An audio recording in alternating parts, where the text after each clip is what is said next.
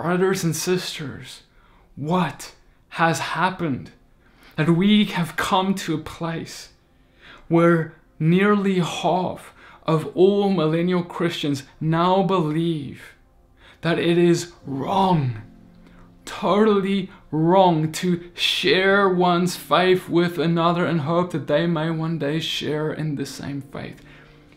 Brothers and sisters, do we understand that this is the foundation of what our forefathers died on? The disciples and our spiritual fathers in the faith, if you will, they died for the sake of the thing that a half of the millennials today who profess to be believers say is evil, is wrong. What are we kidding ourselves? And we see that it is getting worse and worse and worse by the generations. Why? What is going on? I want to submit to you that in this generation there is something that is a catalyst for this. And it is the mere fact that whenever we can have a discussion with someone else in our culture and there is a disagreement in that they believe something different from us, immediately it is considered as judgment or offense is taken. Brothers and sisters, we take offense these days more easily than ever before in history. If I just say something that someone doesn't agree with, it is considered hate speech in this culture. And the laws are even coming in on government levels where this is becoming the norm, where the culture is simply bleeding through into what we make as law. And so, brothers and sisters, it is easy to have freedom of speech fall away for the sake of considering things as hate speech, which are simply things that offend us. And of course, I'm not saying there's no such thing as hate speech, there is. And we must protect races, ethnicities, etc., and even people of certain religious groups from from suffering, from oppression, from persecute. We, we sure, surely we must do that, of course.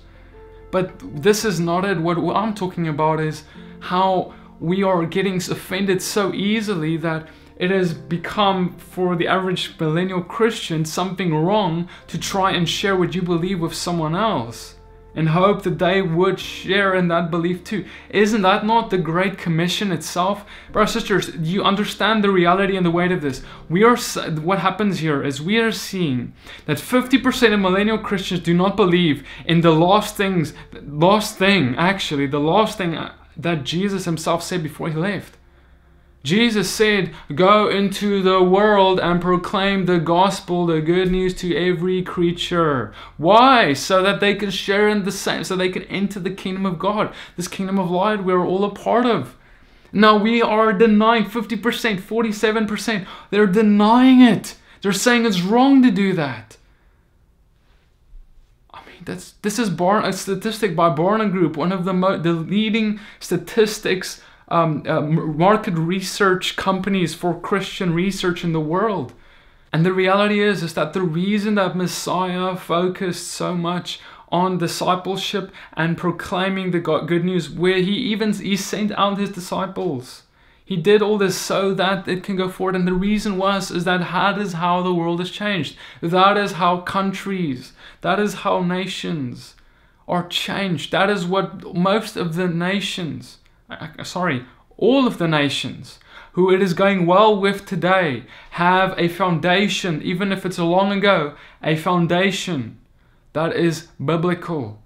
That is why they have prospered. And yes, things may be changing, but that is where the initial prosperity comes from for many of these nations. And so if we take away the sharing of faith, we will see a decline. We will see nations declining. We will see people declining. We will see people not coming to Him and not hearing of Him because, oh, we don't want to offend anyone. We don't want to offend anyone by telling them the truth. I'm not talking about hate speech. I'm talking about just telling someone the truth, telling them simply that God loves them, simply that they need to turn from sin.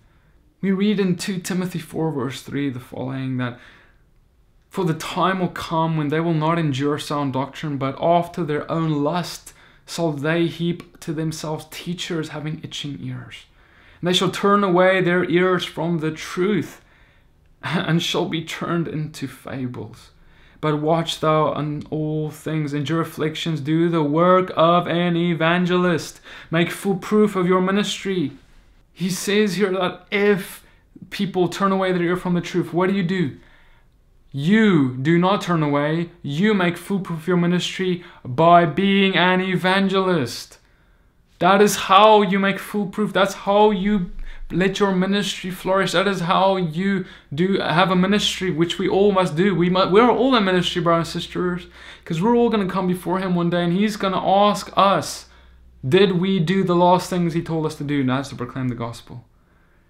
And if our answer is no, because that is wrong, God, how can I tell anyone that's evil, that's wrong?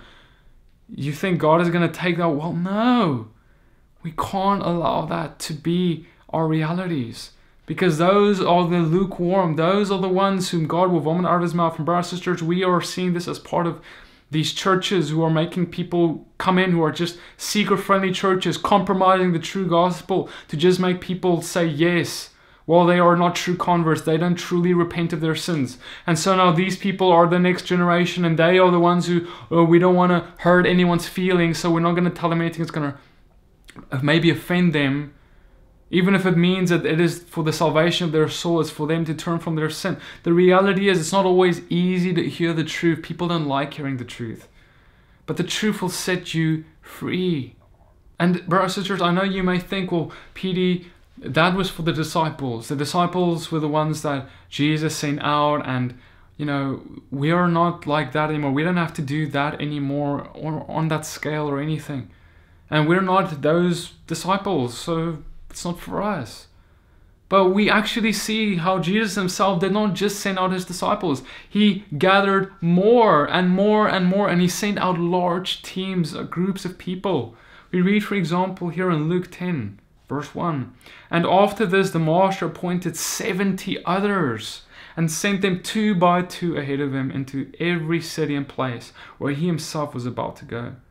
Then he said to them, The harvest is great, but the workers are few. Therefore, pray the master of the harvest to send out workers into his harvest.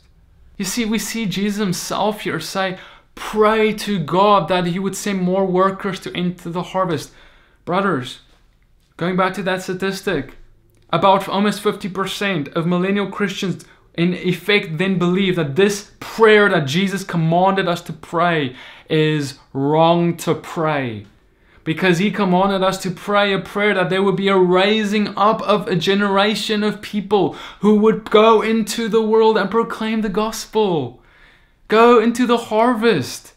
Be workers in the fields. And those who are the workers will truly be repaid for their wages. They will pay, be paid, and those who don't work won't get paid. That's how it works in any field, and God is a one, a, a, a master who pays for every labor. How are you laboring? Are you laboring at all? Because if you don't labor at all, you will not receive wages. And so if you're listening to this and you're like, PD, okay, I get it, I get it. How do I start doing evangelism? It's just this term, but how do we practically get started?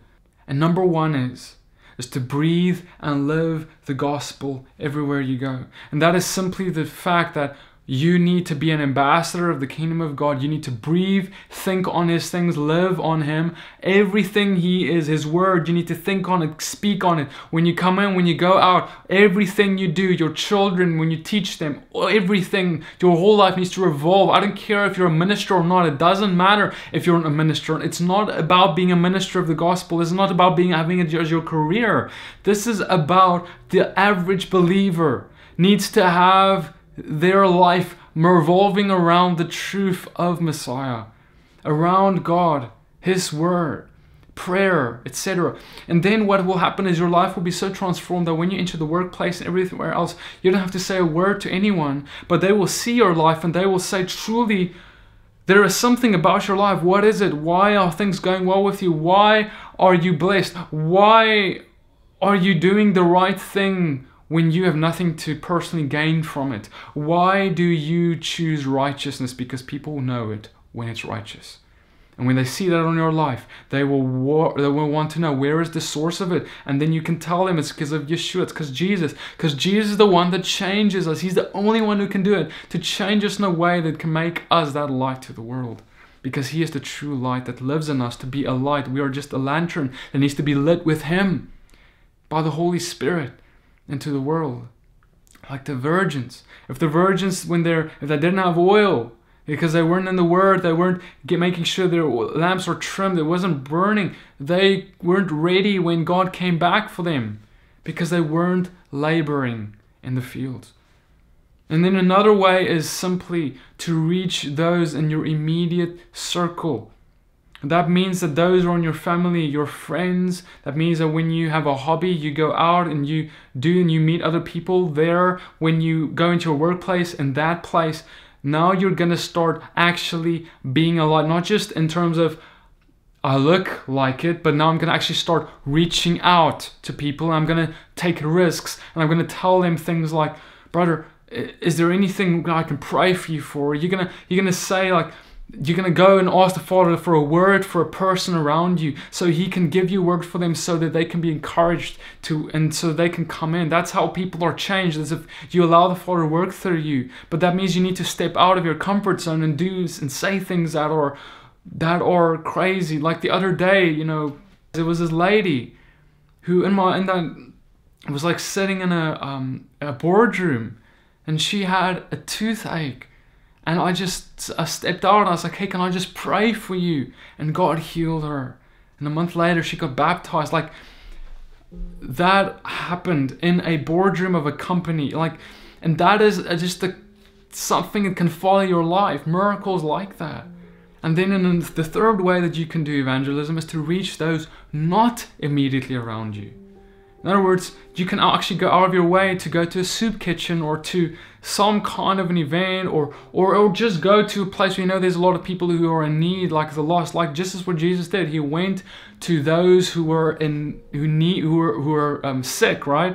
And that's why he said that they are in those who are sick or in need of a physician. That's why I go to them. In the same way, we need to go to the sick, those who are in need of help, who are lost so we can minister the truth to them, so we can be a helping hand, so we can give to them, feed the poor. And if we do all that, that's a way of reaching those not in our immediate circle. And so, brothers and sisters, I hope that this just just understand my heart. This is important.